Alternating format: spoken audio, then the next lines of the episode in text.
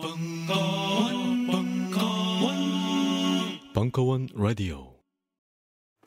자, 이제 중요 인물들의 리스트를 넘겨주실까? 물론 강준만, 유시민, 유홍준, 이회수, 이철 그리고 주지무 메일? 이게 무슨 리스트야? 아무 공통점도 없잖아. 단지일보 부편일장이 인터뷰한 이 책을 읽어보면 공통점을 알 수 있지 헬 조선에서 흑수저로 태어나 비범한 삶을 살아온 인물들이란 걸 도서 출판 생각 비행 범인은 이 안에 없다? 전국 온오프라인 서점과 딴지 마켓에서 절찬 판매 중이지 강헌 선생이 명리학 강좌를 한다고 했을 때 무슨 생각이 들었냐면 인문학적 관점에서 이 명리학을 재해석을 해서 세상을 보는 하나의 관점을 뭐 tool을 프레임을 제시하려고 하는 거 아니겠는가라고 생각하였어요. 제가 받은 인상은 이겁니다. 이게 일종의 지도체이구나. 나를 찾아가는 내비게이션. 강원의 명리 운명을 읽다. 식신이 뭡니까? 차 먹는 거. 아 명리학 쉽구나. 도서 출판 돌베개에서 나왔습니다. 군사부장 핸드의 워키피디아 아홉 번째 이야기 핵무기의 역사 2016년 3월 26일 강연 일부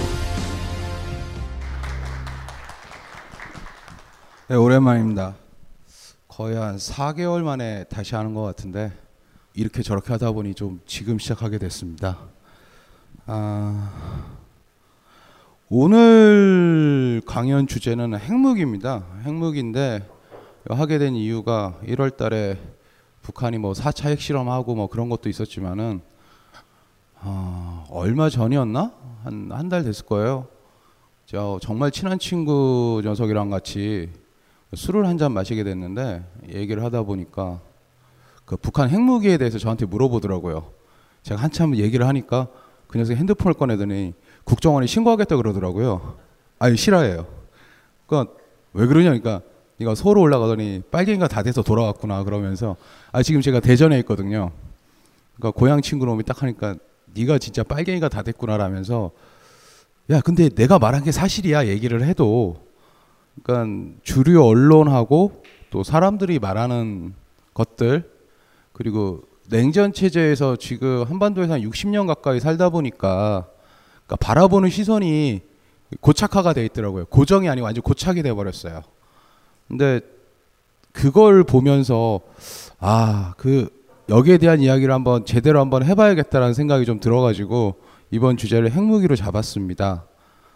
오늘은 강의 진행을 일부에서는 핵무기의 탄생하고 어떤 식으로 핵무기가 연쇄적으로 우리가 알고 있는 여덟 국가한테 퍼져 나갔는지 핵무기를 가지고 했던 나라들 그 역사를 보면은 북핵에 대한 시발점과 그 단초와 해결책에 대한 어느 정도의 사전 지식을 가질 수 있을 겁니다.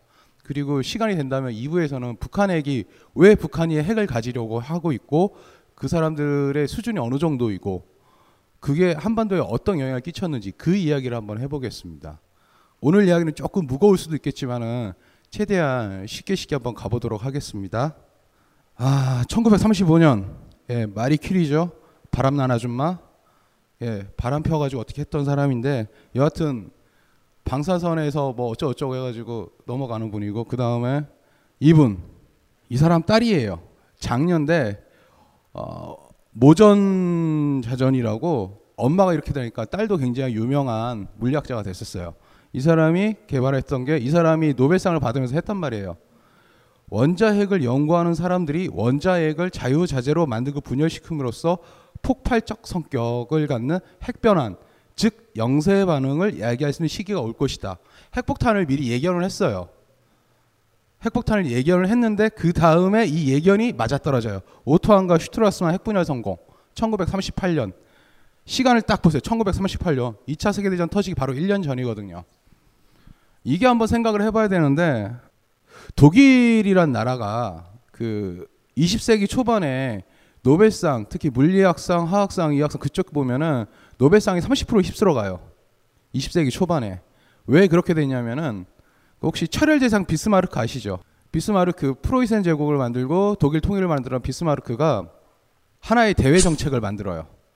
우리는 식민지 개입을 지금 나서 싸울 수는 없으니까 그런 식민지로 얻을 수 있는 이득을 얻은 걸 찾아야겠냐. 식민지 대신에 화학이란 캐치프레이즈를 내걸어요. 우리가 연구해서 쟤네들이 고무를 만들면 우리 합성 고무를 만들고 쟤네들이 뭘 만들면 우리는 그걸로 대체하는 화학으로 만들어 보자. 당시 독일의 괴팅겐 학파는 거의 뭐 천재들의 요람이었죠. 거의 모든 사람이 다 있었어요. 그 모든 천재들의 요람을 박살낸 게 히틀러. 유대인은 쓰레기야. 상대성 이론은 유대인의 망상이야. 뭐 이상 헛소리 하면서 유대인 과학자를 막 쫓아내고 도망을 가게 만들어요. 근데 괴팅겐 학파가 가지고 있는 파괴력가 엄청났었거든요. 그 천재들 중에서 나왔던 애 중에서 제일 유명했던 하이젠베르그라는 애가 있어요. 2차 세계대전 독일의 핵무기 개발에 핵심 중추 역할을 하는 애요. 아인슈타인이죠. 인류의 운명을 바꾼 편지입니다. 아인슈타인이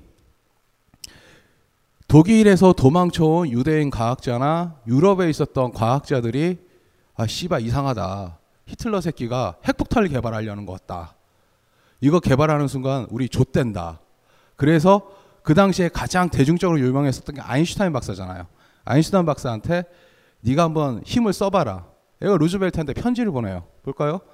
각하, 최근 저는 페르미, 셀라르드와 주고받은 연구 필사본들을 살펴본 결과 머지않아 우라늄이 새롭고 중요한 에너지원으로 사용될 수 있다고 예측하게 되었습니다. 이렇게 우라늄을 만든 폭탄은 극도로 강력한 폭탄이 될 것입니다. 그 당시 히틀러는 뭐 좀 이상한 짓을 했었어요. 뭐 중수를 가져오고 우라늄을 채굴 해 가지고 뭘 하는 흉내를 냈는데 자라보고 놀란 것은 소뚜껑 보고 놀란다고 미국은 여기에 목숨을 걸게 돼요. 39년 이때 한 6천 달러로 시작된 게 바로 맨하탄 프로젝트인데 44년 6월이 되면은 보시죠. 네가 만들어 진짜 만들었어요.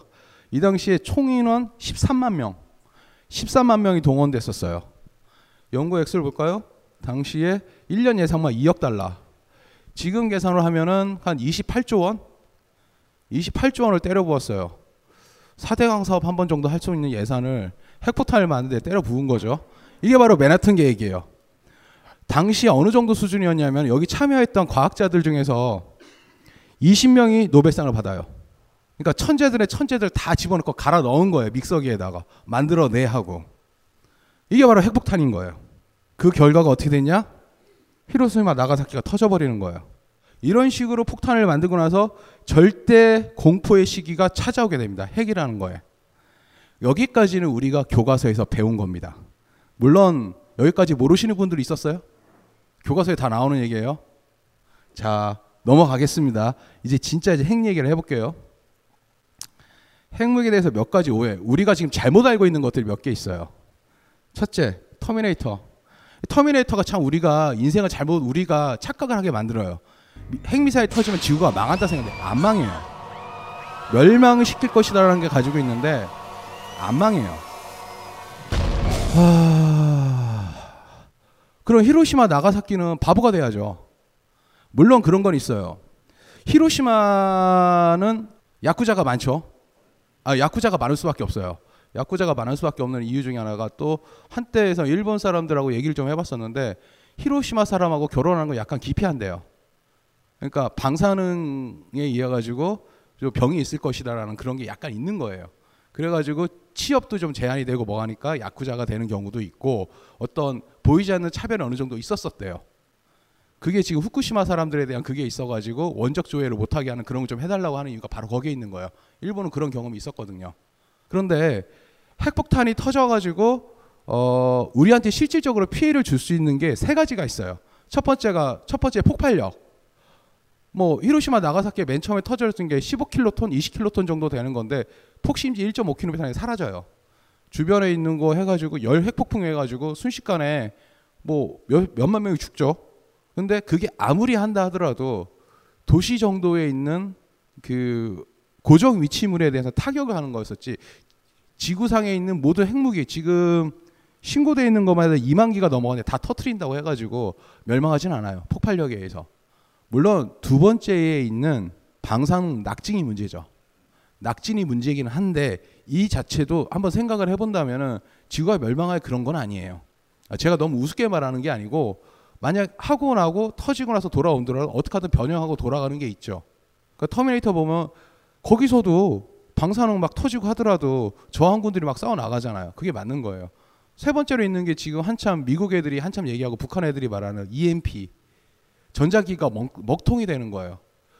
전자를 딱 다 끌어다 버리니까 원재에게서 전자를 빼버리니까 그 하드웨어들이 미쳐 날뛰는 거죠. 그 먹통이 되는 거고 현대 천단무기에서 그게 떨어지는 순간 바보가 되는 거죠. 뭐 그런 소설도 나오긴 했지만 이 세 가지가 있지만은 이게 지구를 멸망시킬 정도의 파괴력은 아니에요. 물론 인류가 가진 절대 병기라는 사실은 변하지 않아요. 과소평가하는 것도 아니지만은 비근한 예로 북한이 핵을 서울 한가운데 떨어뜨린다고 해요. 우리 그런 거 종편에 많이 나오잖아요. 핵이 떨어진다. 뭐 우리 공군이 다 놀고 있고 뭐가 있고 다 떨어져서 다 죽었다 치죠. 떨어졌어요. 얼마가 죽을까요? 그러니까 2004년도 미국 시뮬레이션 결과로 한 240만 명이 죽는데요. 그러면은 아예 서울의 도시 기능이 사라지겠죠. 그 뒤에 북한은 어떻게 될까요? 물론 전쟁은 일어나지 말아야 되고 핵무기는 쓰여지지 말아야 되지만은 그 공포가 그 공포를 명확하게 직시한 다음에 그 대책을 얘기하는 거랑 공포를 주고 사람을 바보로 만든 건 다른 거예요. 핵이라는 게 절대병기라는 거 인정을 하지만은 그걸 직시하자는 거예요. 그리고 나서 대책을 얘기하자는 거예요. 일단 핵이라는 게 인류를 멸망시킬 만한 그건 아니라는 거. 그거 그 다음을 한번 얘기해 볼게요. 핵무기를 만들기 힘들다. 간단하게 말할게요. NPT라는 게 만들어졌잖아요. NPT가 68년도에 닉슨이 막 들고 나와서 얘기한 다음에 이걸 한번 해봅시다. 왜? 너도 나도 개나 소나 다 핵을 가지려고 하니까. NPT를 만들었을 때 최초의 걔네 보고서가 향후 20년 안에 25개국이 핵을 가질 것이다. 개발해낼 것이다. 그 예상을 해요. 아주 쉬운 얘기를 할게요. 1980년대에 프린스턴 대학교에 어떤 빠가 같은 애가 A를 받아야 돼요. 아니면은 과락이기 때문에 유급이 될 것 같아. 대학생인데. 그래서 뭘 했냐니까 핵무기 설계도를 만들어서 제출해. 레포트로. 통과됐어. A를 받았어. 정말이에요. 간단히 말할게요. 핵무기는 1940년대 기술이에요. 지금도 핵무기 설계도의 99%는 다 공개되어 있어요. 만들면 돼요. 기술력의 문제지. 기술력이 있냐 없냐를 따지는 건데 우리 지금 현 지구상에 있는 나라에서 최소한 30개국어 만들 수 있는 힘이 있어요. 그러니까 NPT하고 IAEA에서 늘 하는 말이 핵무기를 통제할 수 있는 가장 확실하고 유일한 방법은 무엇이냐? 핵물질을 차단하는 것이다. 핵물질 유통을 그러니까 플루토늄이나 우라늄 같은 거를 그러니까 기술을 막을 수는 없어요. 기술은 이미 간단해서 핸드폰 만드는 것보다 더 쉬울 수도 있어요. 그런 상태로 아 핵무통보다는 더 어렵죠. 그렇게 받아들이지 마시고 핵폭탄 아, 핵무기가 낫지. 근데 그런 상황이기 때문에 핵무기는 정말 만들기 쉬워요. 다른 무기에 비해서. 그렇죠? 오히려 잠수함을 못 만드는 나라가 훨씬 더 많아요. 다음 핵무기가 전쟁을 막아줄 것이다. 이것도 개소리죠. 인도가 파키스탄이에요. 카슈미르 분쟁인데 둘 다 핵을 가지고 있잖아요. 핵을 가지고 있음에도 걔들은 맨날 싸워요. 양쪽에서. 핵이 절멸의 공포를 줬던 냉전 시대는 모르겠지만 소규모에서 가지고 있때 한두 발 가지고 있는 애들 보면은 접점을 갈 수밖에 없어요. 그러니까 핵이 평화를 가져준다는 이상한 생각은 인도 파키스탄 앞에서는 별로 소용이 없는 거죠. 넘어갈까요? 그 다음에 핵무기는 비싸다. 이것도 진짜 순진한 착각이에요. 핵무기는 진짜 싸요. 정말 정말 싸요. 핵무기 얼마 정도 할 것 같아요? 한 발에 몇 천억. 몇 천억은 되게 싼 거예요. 왜냐하면 간단하게 한번 얘기해 볼까요? 이지스함 아 그래 F-15 아시죠? 우리나라 F-15K 한 대 있잖아요. 그게 1,200억 정도 해요. 한 대에. 그렇죠? 국방부 추산에서 북한 핵무기 한 발당 가격을 제조 원가를 5,500억으로 보고 있어요. F-15 다섯 대 값이에요. 근데 그 핵무기 하나 때문에 우리는 아무 짓도 못 하고 있어요. 정말 싼 거죠. 핵무기는 정말 싸요. 가격 대비 효과 최고예요. 가성비 최고. 싼 거예요. 5,500억이면은. 우리야 뭐 일반 서민들이 보기에는 쳐다도 못달 돈이지만은 우리 돈 많잖아요. 강에다 때려볼 그렇게 돈도 많은데 핵무기 몇 발을 만들 수 있는데 그 돈이면 마찬가지예요.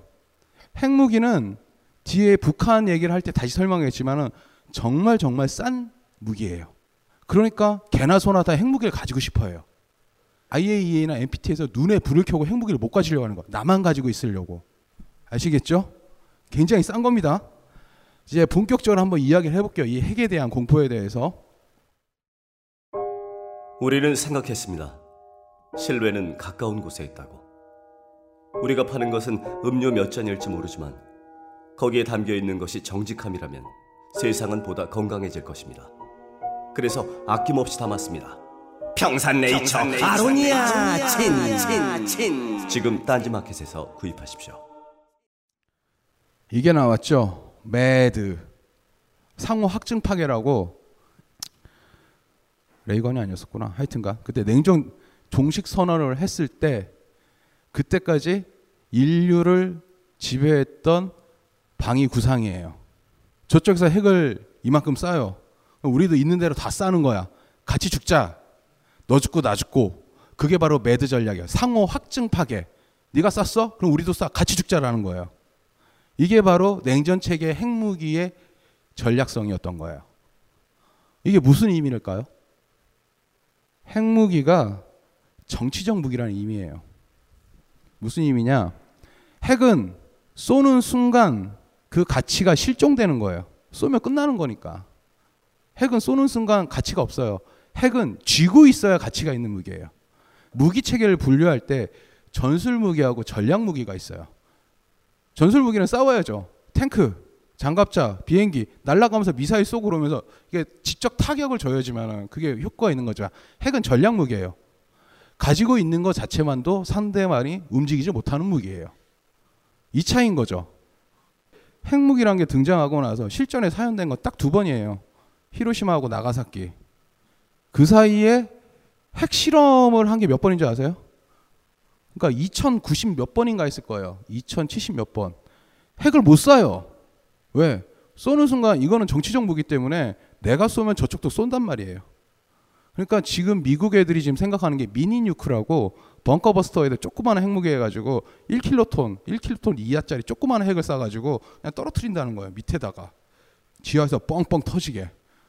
미국 애들이 원래 법적으로 5킬로톤 이하짜리 핵무기를 개발하지 못하게 법으로 막아놨었는데 이제 뭐 테러와의 전쟁하고 뭐하고 북한이 막 깝죽대니까 그 제한을 풀고 소형 핵무기를 개발하려고 그런 거예요. 전략 무기 한 번 쏘는 순간 너 죽고 나 죽고가 되는 상황이지만은 조그만하게 재래식전에서 쏠 수 있는 핵무기를 개발하자는 거예요. 그런 식인 거죠. 핵은 쏘는 순간 끝나는 거예요. 전략적으로 모든 국가 차원에서 그래서 못 쏘는 거예요. 북한이 아무리 지랄 난리를 치더라도 핵실험만 계속하고 있잖아요. 이게 무슨 의미일까요? 한번 생각을 해보셔야 돼요. 물론 이건 뒤에 가서 얘기를 하는 거고 어쨌든 이런 정치적 무기가 냉전 시기에 어떻게 구동됐는지 그 얘기를 한번 해볼게요. 전략무기 삼각체제. 요세 가지가 바로 핵무기의 기본 체제입니다. 이건 다 들어봤을 거예요. ICBM. 우리 맨날 뭐 광명성 1호, 2호 나오잖아요. 걔들 맨날 ICBM이라고. 이거 대륙간 대륙을 날아가서 날아가요. 1만 킬로짜리 사정거리 1만 킬로짜리 폭탄이 막 날아가는 거예요. 이게 개발되는 순간, 그러니까 소련이 스푸트니코 인공위성 발사하는 순간 그때부터 지구는 벌벌 떨게 됐어요. 20분 안에 지구가 망하는 건데 날아가서 쏘는 거니까. 이게 바로 나중에 케네디 정부 시절에 미사일 갭 이론이라고 해가지고 우리가 소련보다 미사일이 적어요 해서 ICBM을 엄청나게 개발하고 소련도 겁먹어서 미사일 개발하고 서로 막 미친 듯이 미사일 개발하는 그 원초가 바로 이 ICBM이었던 거예요.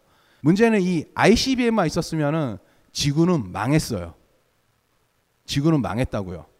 왜 망했냐면은 이런 생각하게 되잖아요. 저 새끼가 핵무기를 열 발 갖고 있어.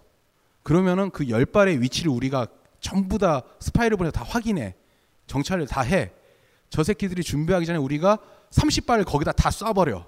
다 박살이 나죠. 그럼 우리가 반격을 못 하잖아요. 그런 다음에 우리가 가지고 있는 100발을 골고루 뿌려줘. 그럼 우리가 이기네? 라는 생각을 하실 수밖에 없어요. 사람이라는 게. 단순해가지고. 저 새끼가 주먹이 두 발이 없어? 그러면 우리가 다구리를 치면 되겠네. 10명이 가가지고. 그 생각을 한다니까요. 그러니까 ICBM만 있으면 그 생각밖에 못 해요. 그런데 이거를 살려주는 게 있어요. SLBM. 우리 북한 애들이 북극성이랑 막 쏘올리는 거 있잖아요. 잠수함 이상 연통 것처럼 생긴 것처럼. 바로 바로 SLBM이 나오는 거예요. 멋있어 성공이야 대단하오 라고 하시면서 일식의 공격형 잠수함에서 단도탄을 발사할 수 있게 된 것은 인공지구 위성을 쏘아올린 것에 못지않은 경이적인 성과다가 크림슨 타이드라고 그 영화를 보면은 딱 오프닝이 되게 신기하잖아요. 세계에서 가장 힘센 남자 세명 해가지고 미국 대통령, 러시아 대통령, 그리고 미 전략 원전 잠수함 사령 그 함장 중령짜리 그 얘기를 딱 하는데 바로 그거예요. SLBM이 나오는 순간 우리가 저 새끼가 열 군데 있는데 쳐들어가서 박살내자라는 얘기를 못 하게 돼요. 유보트 들으시면 알겠지만은 바닷속에 있는 거는 감지를 못 해요. 소너도 한계가 있고 레이더도 한계가 있는데 그 잠수함에다가 핵미사일을 20개, 24개, 오하이오급 같은 경우 24개 딱 짱박아 놓고 바닷속에 전략 페트롤 시키는 거예요. 그러다가 어 씨발 우리 한 대 맞았어. 그리고 무선을 날려. 어 씨발 그럼 존나 빡치네. 보복을 하는 거예요. 여기서 쏴 가지고. 이 전략 잠수함이 있으면 전략 초계를 하면서부터 우리가 다 가서 다구리 쳐서 죽이자는 생각을 못 하게 됐어요. 인류를 구한 병기죠. 우리 감사해야 돼요. 우리 전략 원잠 잠수함에 있는 지금도 돌고 있는 그 함장들한테 그 사람들이 있어가지고 사람들이 이상한 생각을 안 하게 돼 있는 거예요. 그 다음에 나와 있는 게 우리 ALCM이라고 우리 토마호크 같은 거예요. 순항 미사일에 달아 있는 거. 원래 그 닥터 스트레인지 러브 같은 그런 걸 보면 나오겠지만은 전략 폭격기 때 핵을 달아가지고 처음엔 그거 떨어뜨렸었어요. 처음에 미 해군하고 미 공군 사이에 전략 불균형이 되게 시, 심했었어요. 왜? 그 당시까지 핵무기는 공군이 가지고 있었어요. 왜? 폭격기에 달아야 되니까. 걔들이 맨 처음 히로시마 나가시키 떨어뜨린 것도 폭격기에서 떨어뜨린 거잖아. B29에다가. 핵무기는 그렇게밖에 못 떨어뜨린 거예요. 그러니까 해군 애들이 점점점 위축돼요. 그래가지고 뭐 핵 폭격을 할 수 있는 거대 전투기를 만들어가지고 항공모에서 띄우겠다 이산 난리치다가 전략 원잠이 나오면서 애들이 역전을 하죠. 그리고 육군 애들도 우리도 핵이 필요해요. 그러니까 대포에 넣어서 타고 이상한 거 만들어서 포탄 핵포탄 쏘고 막 서로 상군이 핵을 가지려고 난리를 쳐요. 그러 나온 부산물이죠. 그러니까 AACN 같은 경우는 지금은 전략적으로는 많은 부분에서 밀려났죠. 이 세 가지가 있었기 때문에 지금까지 지켜왔던 거예요. 이게 바로 냉전 시대의 핵무기의 기본 추측입니다. 핵 전력에. 네, 넘어가겠습니다. 이게 2대 2000이 바로 그거예요. 2000번 핵실로 했는데 이때는 그 유튜브 검색을 해보면 정말 재밌는 게 많이 있어요. 뭐 64년도에 중국이 막 핵폭탄 탔는데 와 박수 치고 핵폭탄인데 막 달려가고 별짓을 다 해요.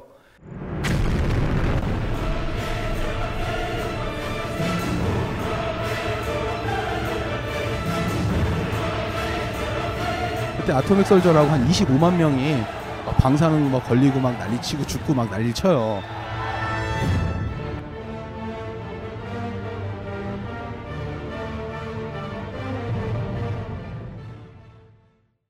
어, 혹시 존 웨인이라고 아세요? 영화 배우 서부 영화에서 막 총 쏘고 난리나는 존 웨인. 이 아저씨가 50 몇 년, 60 몇 년도인가? 아, 정복자들이라는 영화가 있어. 고전 영화 중에 정복자들. 그게 완전히 그 공포 영화예요.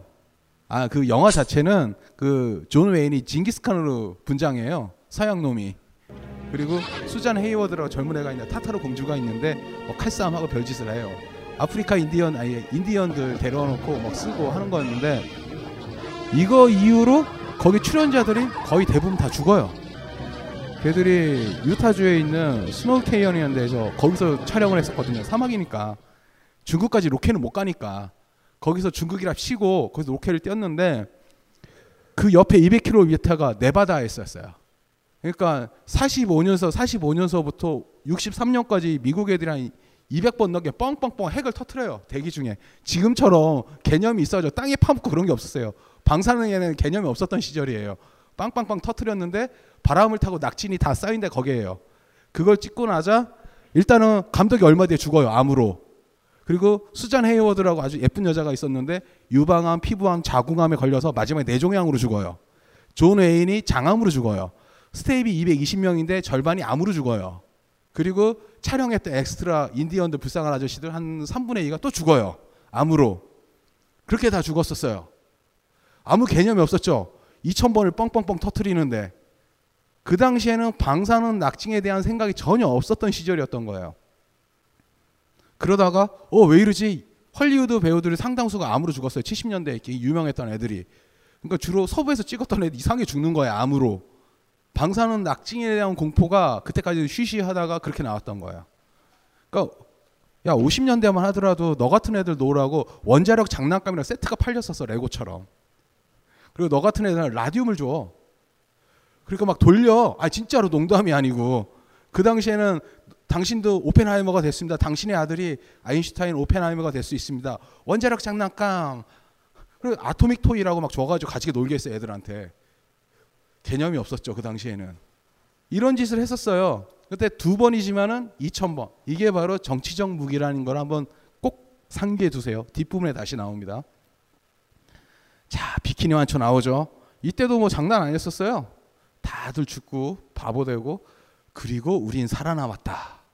이게 중요합니다. 우리가 살아남았다. 이 사람이 누군지 아세요? 그 EBS에서 영화가 나왔었는데 그 어, 다운 받아 보시고 EBS 홈페이지 가면 돼. 스타슬로키 페트로프라는 사람인데 미 방공군 사람이에요. 방공군에서 있었던 얘가 그때 중령이었나 그랬었는데 갑자기 82년인가 81년인가 한참 미소간에 굉장히 첨예한 시절에 미국에서 핵미사일 쐈다는 거예요. 삐삐삐삐 계속 울리는 거예요. 얘가 최고 결정권자야. 쏠까 말까를. 근데 조금 지나니까 또 쐈대. 또 쐈대. 한 네 방 다섯 방이 날라오는 거예요. 이놈이 딱 봤는데 하필이면 그때 서기장이라는 애가 아파가지고 골골 싸고 있었고 얘가 번호를 눌러야 되는 거야 버튼을. 그런 상황인 거예요. 이놈이 딱 봤는데 얘가 냉정하게 판단해요. 고장 났다 인공위성이. 그래서 보고를 해요. 아니다 잘못된 거다. 근데 실제로 고장 난 건 맞았었어요. 태양빛을 보면서 태양빛이 미사일의 여론으로 잘못 판단한 거예요. 이런 일이 150번 있었어요. 양쪽에서. 더 재미난 얘기 해줄까요?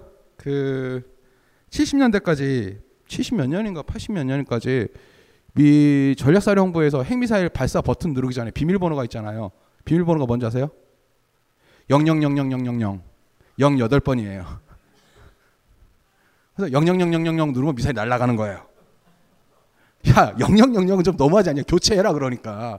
근데 걔들은 간단한 게 야, 까먹으면 못 살 수도 있잖아요. 야, 그때 7호였냐? 8호였냐? 네 생일이었냐? 그러면 안 되잖아요. 그러니까 00000으로 해 놓는 거예요. 그거 왜 달아? 그런 상황이었었어요. 그러니까 노라드라고 국미 방공사령부에서 보면은 소련에서 미사일이 날랐다고 몇 번이나 경고가 날라왔어요. 그때마다 고민을 하고 난리가 났었고 심지어는 어떤 애 같은 경우는 핵발사 카드를 꽂아놓은 상태로 근무한 사람도 있었었고 그러니까 우리는 그런 사람들 있는 데서 살아왔던 거예요 지금까지 지구가 안 망한 게 신기하죠 알파고 때문에 지구가 망한다 그런 거 생각할 필요 없다니까요 우리 그런 시대를 살아왔어요 우리는 막장인 세상이죠 이런 시절이었어요 이 아저씨 때문에 이 아저씨가 나중에 그 다큐멘터리 영화 나와가지고 이 아저씨 영웅담이 나와가지고 상도 받고 많이 하셨어요. 근데 이런 경우가 한두 번이 아니었던 거야. 이쪽은 뭐 소련만 그런 거고 미국도 그러고 서로 막 나중에는 아 쏘나 보다 고장 났겠지 그런 식으로 넘어가는 거였었어요.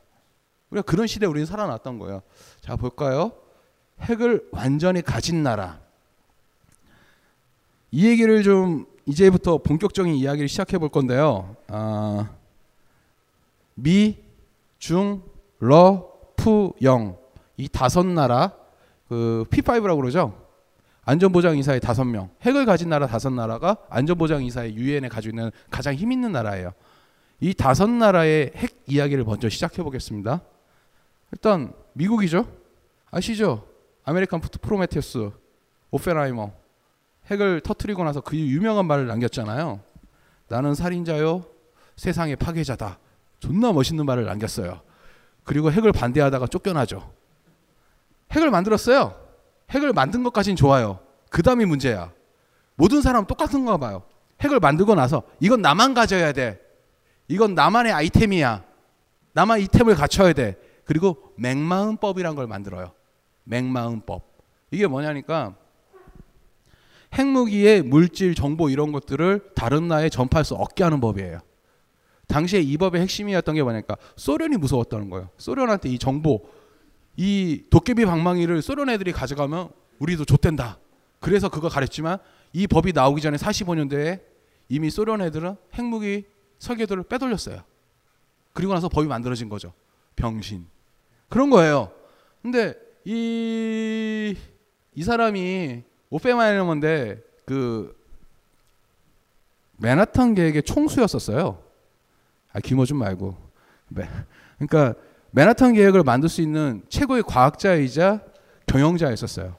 이 사람 말고 아인슈타인, 이 사람, 뭐 살레도르, 뭐 페르미, 뭐 하여튼간 총 그러니까 초호화 군단이에요 물리학자. 그런데 핵무기가 터진 걸 보고 나서 이 사람들이 모두 다 핵을 반대해요. 그래서 그 유명한 전미 과학자 협회라는 걸 만들어요. 그거 뭐냐면 핵 만들지 말자. 반대하니까 하필이면 그 다음에 뭐가 일어났죠? 50년대 메카시 우리가 잘 아는 메카시 모든 사람을 빨갱이로 두들겨 패는 그 메카시 아저씨들이 전부 다 이 새끼들은 빨갱이야 빨갱이야를 외치는 거죠.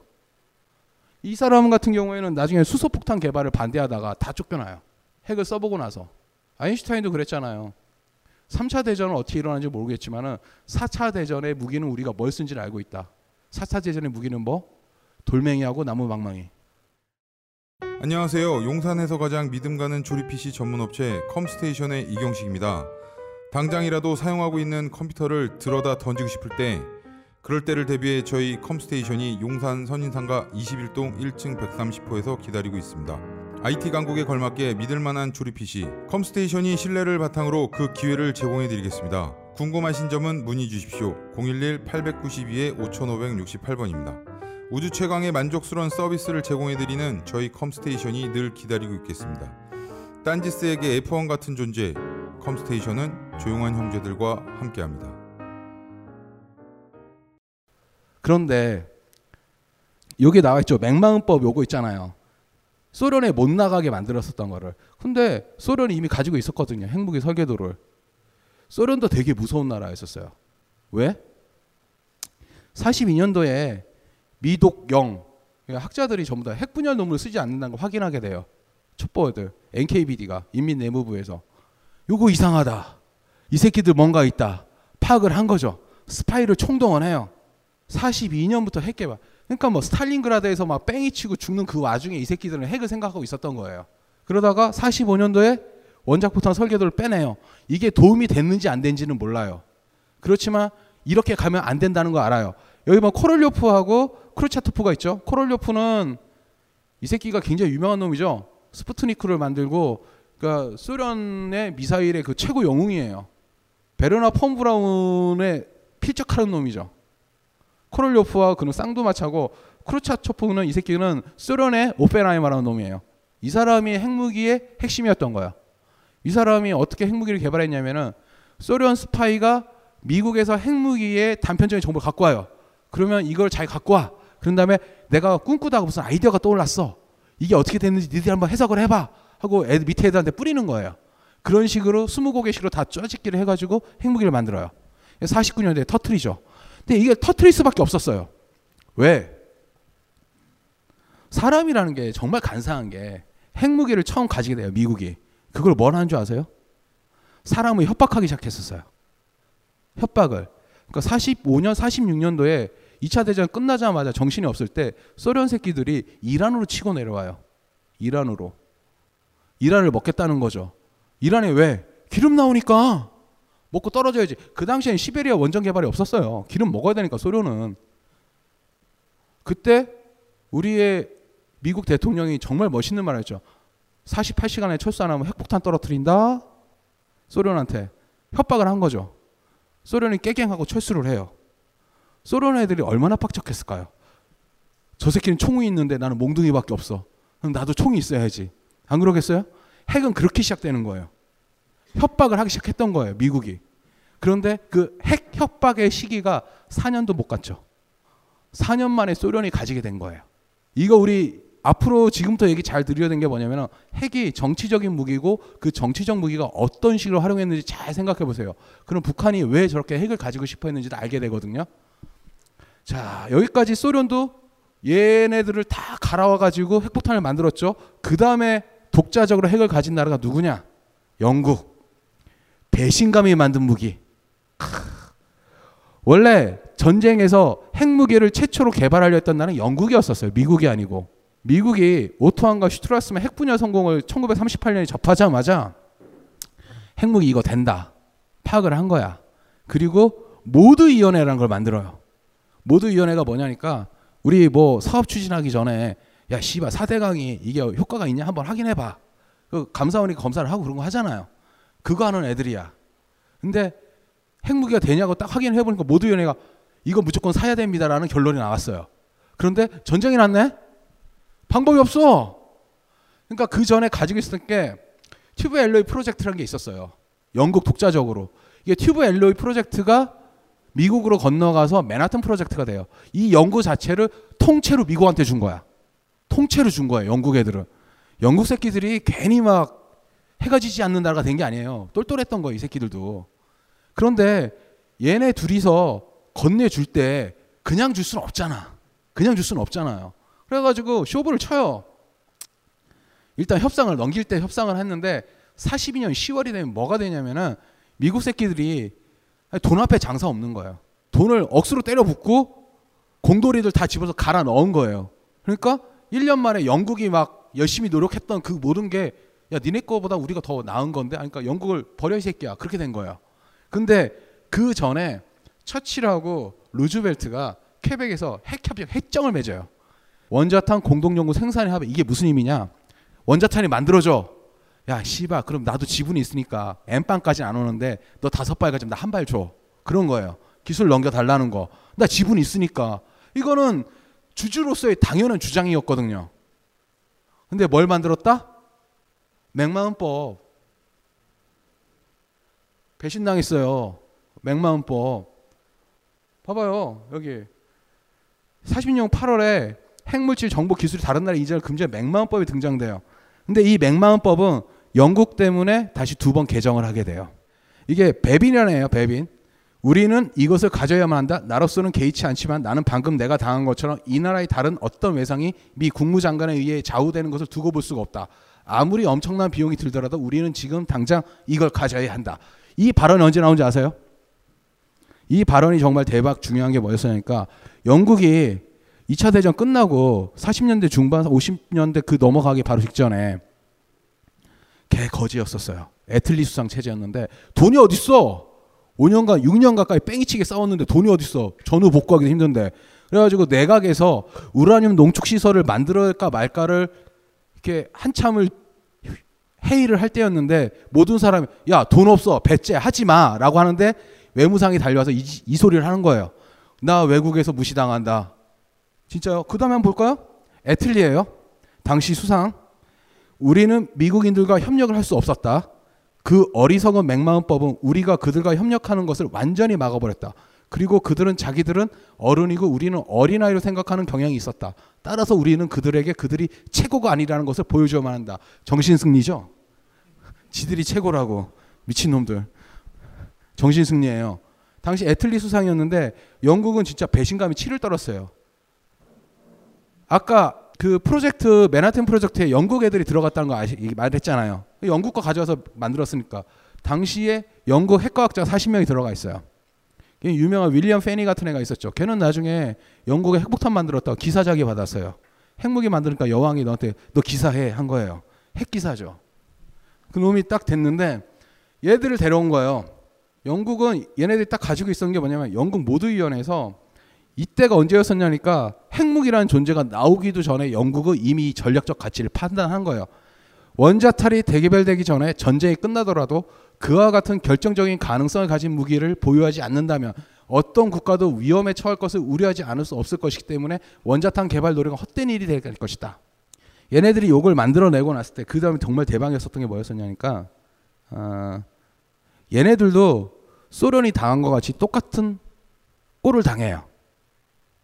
무슨 얘기냐? 협박을 당해. 미국이 소련을 협박했잖아요. 소련이 영국이 협박해요. 협박하니까 빡치니까 핵을 만들죠. 왜? 그 수에즈 운하가 원래 영국 거였잖아요. 영국이 팠으니까 프랑스랑 같이. 근데 2차 대전 끝나고 민족주의 되면서 이집트가 튀고 나서 그걸 먹어요. 그러니까 영국 프랑스가 양아치 하여튼 양아치긴 양아치긴 해. 이스라엘 꼬셔가지고 전쟁 일으켜. 씨바 수에즈 다시 우리 거야. 쳐들어가니까 소련이 치고 나오네. 소련이 한 마디 찍 던져요. 야 핵 맞을래? 철수를 해요. 병신된 거죠. 그리고 치를 떨어요. 우리도 핵이 있어야겠다. 핵은 진짜 연쇄적이에요. 딱 보면 나오겠지만 진짜 연쇄적이에요. 협박 한번 받으면 핵 개발해. 우리도 아마 협박을 받았기 때문에 핵을 개발할 수도 있을 것 같아. 아, 정말이에요. 협박을 받은 나라 핵을 개발하게 돼 있더라고요. 이상하게. 영국도 협박을 받고 핵을 개발해요. 근데 진짜 생각해 봐야 할 건 뭐냐면은 이 모두위원회라는 거하고 그 다음에 생각해 볼 게 뭐였었냐니까 얘네들이 핵에 대해 가지고 있는 그 가치에 대해 의미 부여가 있었던 거예요. 그 보고서가 굉장히 많은데 핵을 개발할 때 그 얘기를 하는 거야. 영국이 이류 강대국으로 남아 있고 해가 지지 않는 나라의 위험이 사라졌지만 핵을 가지고 있는 순간 우리의 현재 위치는 지켜낼 것이다. 핵이 가지고 있는 파괴력을 이미 가지고 있었던 거죠. 근데 영국은 그러면 걔들 공돌이 굉장히 많이 갈아 넣었어요. 갈아 넣어서 핵무기 개발하죠. 자, 그 다음에 개발한 나라가 자존심으로 만들어놓은 네 번째 핵이에요. 프랑스 새끼들. 이 바게트 새끼도 되게 이상해요. 계속 해볼게요. 왜 바게트라서 이상해요? 이 새끼들이 그 전 세계 핵 전파의 1등 공신이에요. 이 바게트 새끼들이 바게트만 먹지 막 핵 막 여기저기 막 팔거든요. 얘네들은. 아, 진짜 농담 아니고 남아프리카 공화국 이스라엘 이 새끼 다 핵 팔았 거예요. 얘네들이. 그러니까 바게트 얘기 해볼게요. 우리에게도 핵을 줄 거란 순진한 착각. 얘 두골이잖아요. 생각해 보세요. 영국 애들은 지분이 있잖아. 프랑스 애들은 우리도 지분이 있어. 아니 전쟁 동안 도망만 다닌 주제에 도망 다녔잖아요. 얘네들 결국 두골이 나와가지고 이상한 애들 좀만에 구스러기 데리고 레지스탕스 데려와가지고 싸웠다 그러는데 별거 없었잖아요. 그래놓고는 지들 배신감 느꼈대. 지들한테 안 졌다고. 물론 물론 프랑스 핵 물리학자 몇 명이서 들어갔어요. 맨하튼 계획에. 왜냐하면 그 수많은 과학자를 다 밀어 넣어야 되니까. 근데 얘네들은 쓸모가 없으니까 시다발이만 시킨 거야. 영국 애들은 이렇게 쪼이기를 하다고 용접도 하고 프로그램 계산도 했지만은 얘네들은 쓸고 닦고만 한 거야. 근데 우리도 참여를 했대. 그리고 핵을 달라고 요구해 미국한테. 그러니까 미국 애들이 조카이 병신아 그런 거예요. 아니 아무리 안 그러겠어요? 한 푼 넣지도 않고 뭐 한 것도 없는데. 근데 45년 10월부터 프랑스는 핵 개발하겠대요. 미친 거지. 아무것도 없는데. 근데 괜히 스스로 화를 내. 자존심. 나도 핵 개발을 했는데 한 게 없어요. 맨하튼 계획에서 걔들은 그냥 쓸고 닦고만 한 거예요. 근데 자기네는 굉장히 큰 공로를 내렸대요. 근데 아니었었어요. 괜히 막 자존심만 세가지고. 그러니까 이렇게 설레발을 치니까 미국, 영국, 캐나다가 프랑스를 막아서야 되니까 우라늄 통제를 하게 돼요. 그러니까 우라늄이 있어야지 뭐 핵무기를 개발하든가 말든가 할 거 아니에요. 그 통제 협정을 맺고 하니까 얘가 괜히 또 빡치는 거야. 나만 못 가지게 한다고. 그리고 수에즈 운하 사태가 터졌죠. 그때 영국하고 프랑스가 이게 그때 협박받은 편지예요. 불가니르 라디오 성명. 모든 유형의 근대적 파괴 병기를 보유한다. 더 강력한 나라로부터 공격받게 될 경우 영국의 입장은 무엇인가? 협박이죠. 정중한 협박이죠. 스웨즈에서 꺼지라고 영국 프랑스가 우리는 침략자를 분쇄하고 동방에서 평화를 재수립하기 위해 무력을 사용할 결의를 굳혔다. 영국은 빡쳤지만 괜찮아요. 얘는 조금 이뒤에 핵을 만들어내니까. 근데 문제는 같이 협박을 받은 프랑스는 핵이 없었어. 그래서 나도 만들 거야 한 거예요. 기술과 돈이 없었어요. 그러니까 여기서 서독을 끌어들여요. 서독이 당시에 58년도에 아마 전범부에서 탈출해가지고 군대를 만들었을 거예요. 근데 57년도인가 그런데 프랑스가 당시에 사공화국 시절이었었어요. 프랑스 애들이 핵은 갖고 싶은데 돈이 없어. 근데 옆에 보니까 독일이 있는데 이 새끼들은 돈은 있는데 나치라고 병신 취급받아. 그래서 옆에 가가지고 쏙싹쏙싹 해. 야, 20억 불만 땡겨주면 내가 핵을 만들게. 그럼 어떻게 할 건데? 반 넣어줄게. 콜! 이렇게 된 거예요. 그러니까 서독 애들이 어떻게 했냐니까 유럽 미사일 연구회라는 이상한 단체에다가 연구비를 지원한다는 명목으로 비자금 20억을 땡겨. 아, 씨발 그런 거 한국에서 배워야 되는데. 한국 봐봐요. 건물 올리면 되지. 교회에다 기증하면 되든가. 방법을 모르는 거야. 20억을 땡겨놨어요. 서독 애들은 꿈에 부풀었어. 아, 씨발, 나도 이제 가진다. 그런데 웬걸? 정권이 바뀌었어. 정권이 바뀌면 좀 바뀌어. 나라가. 누구냐? 사공화국이 물러나고 누가 들어오냐? 두골. 꼴통이 들어와. 두골은 어떤 새끼냐? 독일은 갈아 마셔야 돼. 독일하고 어떻게 천하의 저 개쌍놈하고 핵을 나눌 수 있냐? 독자 개발하자. 돈은요, 삽질하면 돼. 정말요. 당시에 드골은 프랑스 국방 예산의 25%를 핵에다 때려 넣어요. 핵 개발하겠다고. 미친 거죠. 근데 그럴 수밖에 없는 이유가 있었어요. 프랑스가 나토 북대서양 조약기구가 뭐냐면은 소련이 큰 애가 있잖아요. 그러니까 유럽 애들이 야 우리가 쪽수론 이긴다는 거 보여주자. 우리 연합하자. 그러니까 영국하고 미국하고 뭐 이런 애들이 유럽에 방위 저하약을 만들어요. 근데 프랑스가 하고 막 선비짓을 해요. 나도 껴줘야지. 나도 대장해야지. 그러니까 프랑스가 늘 얘기하는 게 미국, 영국, 프랑스 세 명이 같은 레벨루다. 같은 레벨루다. 그러니까 영국하고 미국이 조카의 병신아 저기서 놀아. 넌 밑에 있어야 돼. 그러니까 존나 삐시는 거예요. 첫 번째가 그러니까 자격지심이 있어. 내가 핵이 없어서 그런가? 내가 핵이 없어서 그런가? 지들이 병신인 걸 몰라. 1위 국가 취급을 받은 거야 나토에서. 존나 빡치지. 그러면서 하는 게 더 이상 유럽의 강대국도 주권일 수도 없는 통합된 위성국에 지나지 않게 된다. 핵이 없으면 핵을 개발하죠. 미친 듯이 공돌리 갈아 넣어서 개발하고 뻥 터트려요. 여기서 중요한 사실은 무엇이냐? 프랑스 애들이 곤조가 보통 곤조가 아니에요. 얘네들이 영국은 미국한테 맥마음법이라고 아까 있었다고 얘기했었잖아요. 맥마음법 때문에 핵 기술이 못 가는데 영국은 핵미사일을 사요.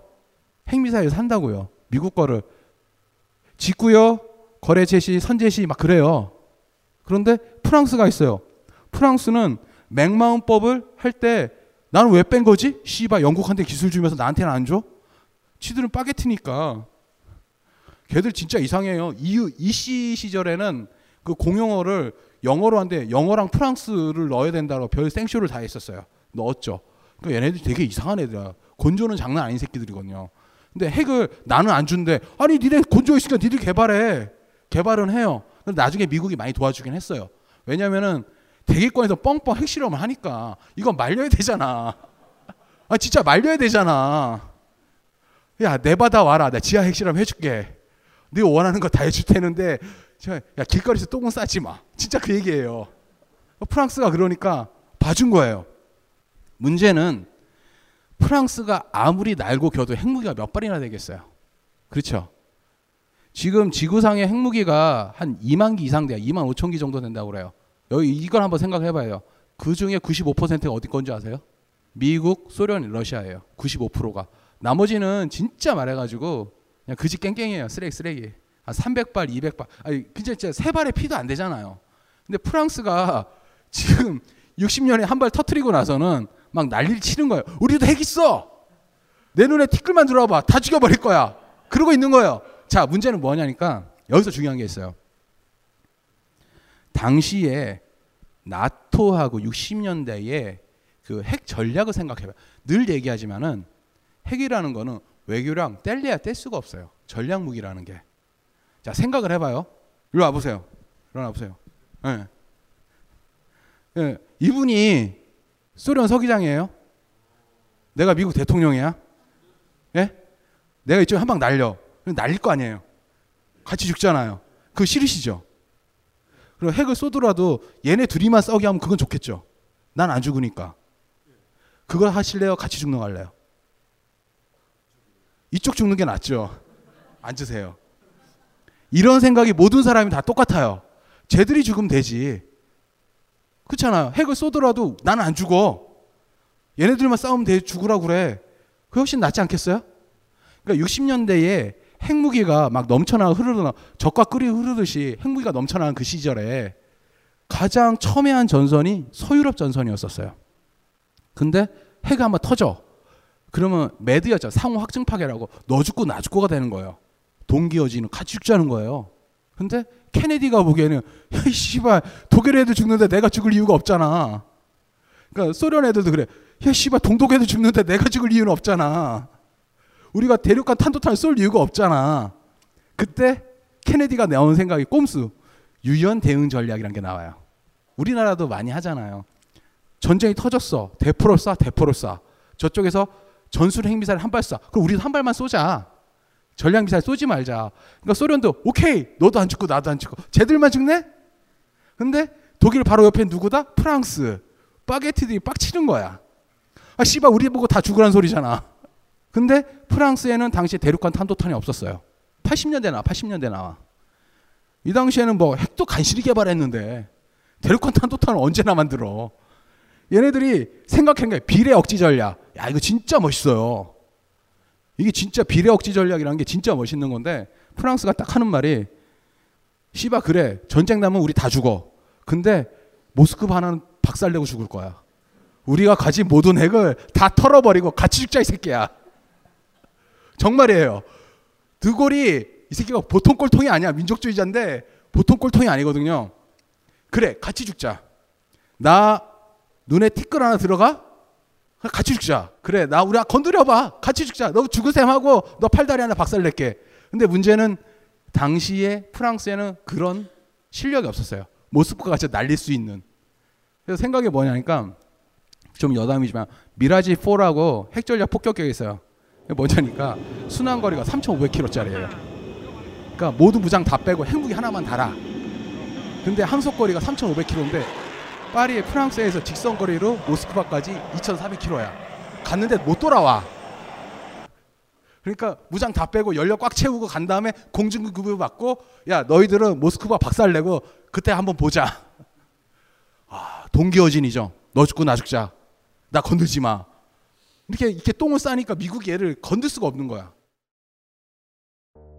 요즘 나는 책 추천을 하지 않는다. 그래도 이 책은 추천하지 않을 수 없다. 나는 딴지일보 읽은 척 매뉴얼의 애독자였으니까. 이웃 시민 고전은 직접 반려들어 읽는 게 가장 좋다. 그게 여의치 않으면 너부리의 읽은 척 매뉴얼을 읽어라. 읽은 척 매뉴얼은 고전들의 뒤틀린 소개이자 색다른 비평일 뿐만 아니라 그 자체로 고전과 맞먹는 유사 고전이다. 고종석 그는 딴지일보 역사를 통틀어 가장 딴지적 글쟁이다. 김어준 고전이 얼마나 재밌는가를 은하계에서 가장 재밌게 설명하는 책. 딴지 편집장 너브리의 고전문학 읽은 척 매뉴얼. 아직 고전을 모르는 분들께 그리고 이미 고전을 알고 있는 분들께도 강력 추천합니다. 지금 바로 전국 서점에서 만나보세요. 딴지 마켓에서 구입하는 분께는 저자 사인본을 배송해 드립니다. 이제 갑질 만연 유통시장에 똥침을 날릴 때 딴지일보가 만든 신개념 마켓 딴지마켓. 판매자와 소비자 모두가 갑이 되는 상호 갑질주의. 원가를 후리지 않게 낮출 대로 낮춰낸 합리적 가격. 딴지일보 기자들이 직접 취재하며 검증한 믿을 수 있는 상품들. 명랑 소비문화 창달에 이바지하리라. 딴지마켓. 마켓.딴지.com으로 접속하세요.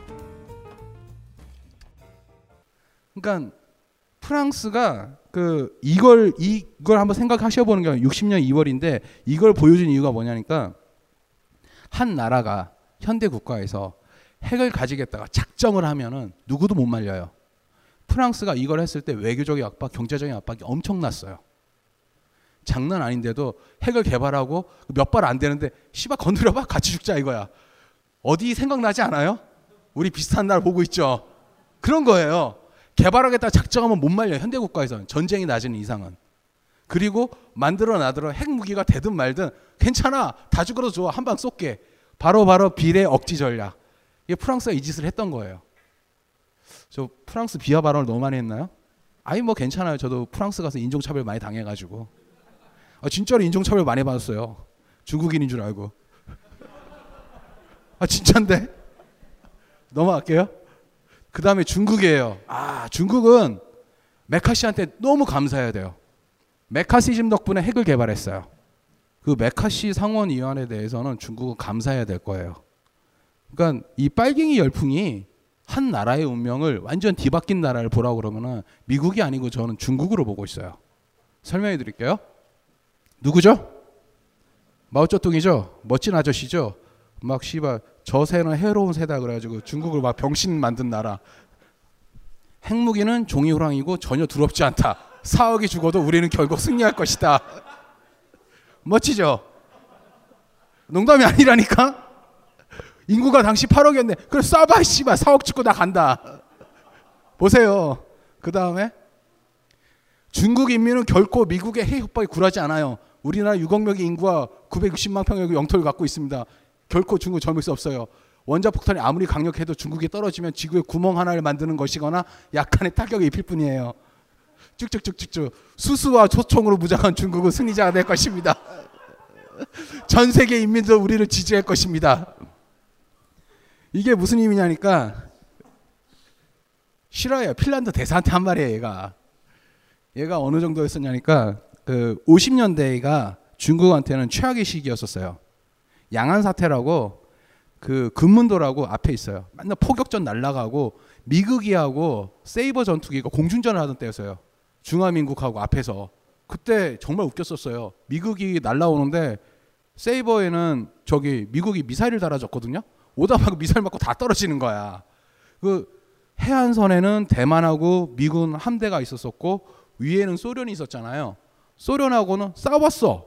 사이가 틀어졌어. 독자 노선 가야 돼. 옆에는 인도가 치고 올라와. 인도하고도 전쟁했거든요. 그러니까 사방이 포위된 거예요, 중국이.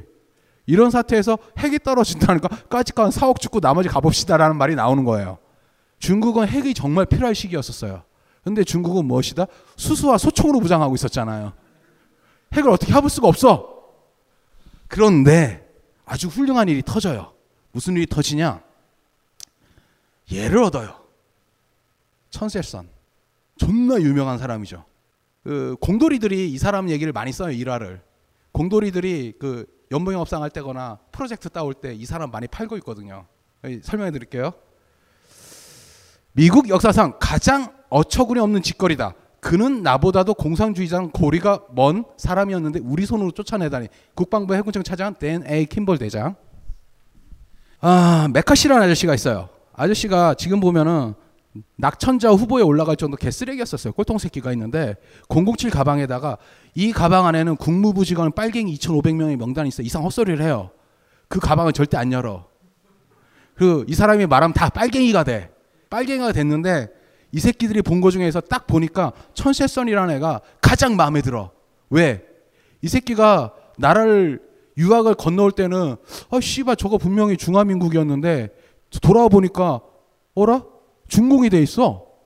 나라가 엎어진 거예요. 이 사람이 유학을 했는데 초천재였었어요. 동네에서 우리나라로 치면 뭐 수능을 봤는데 전국 3위 월반 해가지고 중국에서 너무 똑똑하니까 보내버린 거야. 미국으로. 처음에 간 데가 어디냐? 칼텍.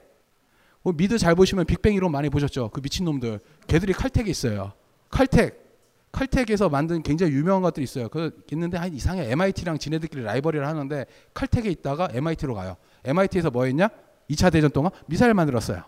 미사일 만든 놈이었었어요. 해군에서 존나 똑똑했었죠. 똑똑했는데 메카시가 오니까 이 새끼를 남산으로 보내네? 이 새끼 빨갱이야. 일단 남산으로 보내면 다 빨갱이가 돼 있어. 원래. 원래 빨갱이라고 하면은 빨갱이가 될 수밖에 없어요. 우리 우리 잘하잖아요, 그런 거. 우리가 그 원조일 수도 있는데. 아니, 원조는 쟤들이구나. 메카시구나. 얘가 빨갱이라고 선언을 해. 이 초천재를 잡아놓고 빨갱이다 아니다 빨갱이다 아니다 별짓을 다 하고 5년간 감금을 시켜요. 가택연금 시키고 도청하는가 얘가 빨갱이가 아닌데도 빨갱이가 될 수밖에 없어. 빡쳐가지고 이 초천재가 미쳐버리는 거지. 당시에 이놈이 있었었는데 이놈이 이 천세선이라는 애가 미국에 대해서 그 칼텍에 있었던 연구원들이 얘를 정말 보호하려고 별짓을 다 했어요. 이 똑똑한 새끼를 왜 이렇게 하냐. 근데 얘를 편드는 순간 나도 빨갱이네? 그 우리나라 많이 겪었잖아요. 가족 무슨 빨갱이 무슨 빨갱이 점점 그런 나라로 가고 있어요 지금. 아, 이 얘기를 왜 하지? 나도 잡혀갈 텐데. 여하튼 그런 빨갱이가 되니까 이 새끼가 아 일을 가는 거야. 근데 얼씨구나 6.25가 터지네. 6.25가 터지고 나니까 프로 협상 있잖아요. 미국 애들이 야 씨발 협상 걸자. 야 우리 가지고 있는 빨갱이하고 우리 미군 포로 바꾸자 그러니까 아싸 중국이 나이스를 하는 거야. 그리고 얘를 달라 그런 거지. 콕 지명해 가지고. 얘가 얘를 달라 그런 거예요. 그러니까 존나 웃기는 게 FBI에서 얘는 출국 금지 명장이야. 그리고 미국 이민국에서 이 새는 출국용이야. 추방하라 애야.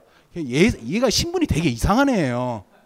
근데 미국에서 미 해군에서는 결사 반대로 얘를 데려가지 말라고 얘기한 거야.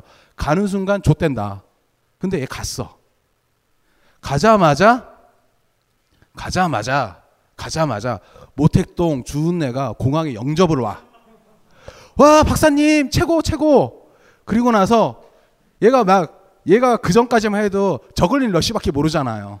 가서 죽고 나머지 남은 걸 치면 된다 그러는데 우리도 nuclear weapon이 가능하냐 물어봐요. nuclear weapon이 가능하냐 물어보니까 이때 공돌이들이 두고두고 써먹는 거예요. 이 아저씨 한마디가 공돌이들이 프로젝트 따올 때 진짜 많이 써먹어요. 나한테 15년을 달라. 진짜 15년을 달라.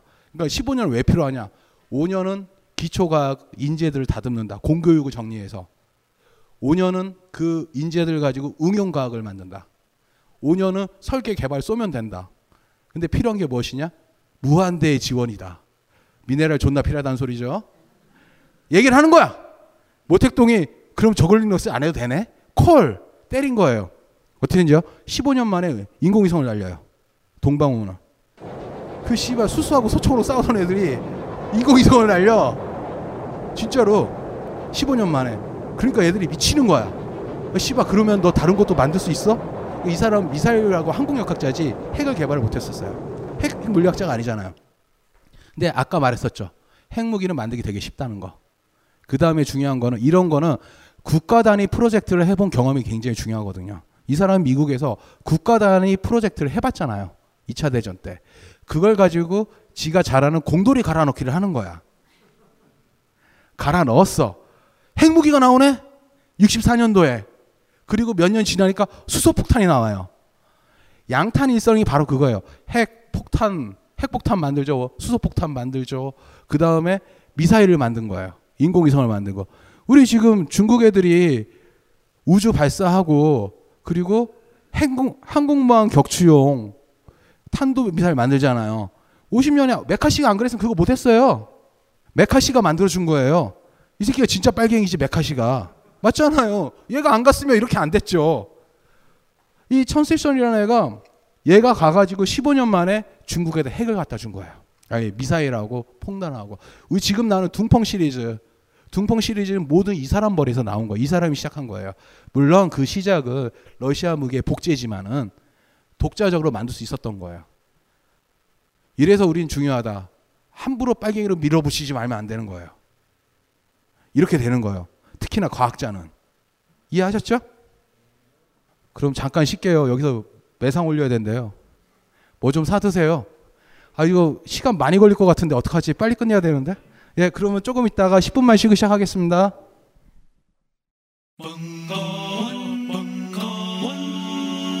벙커원 라디오.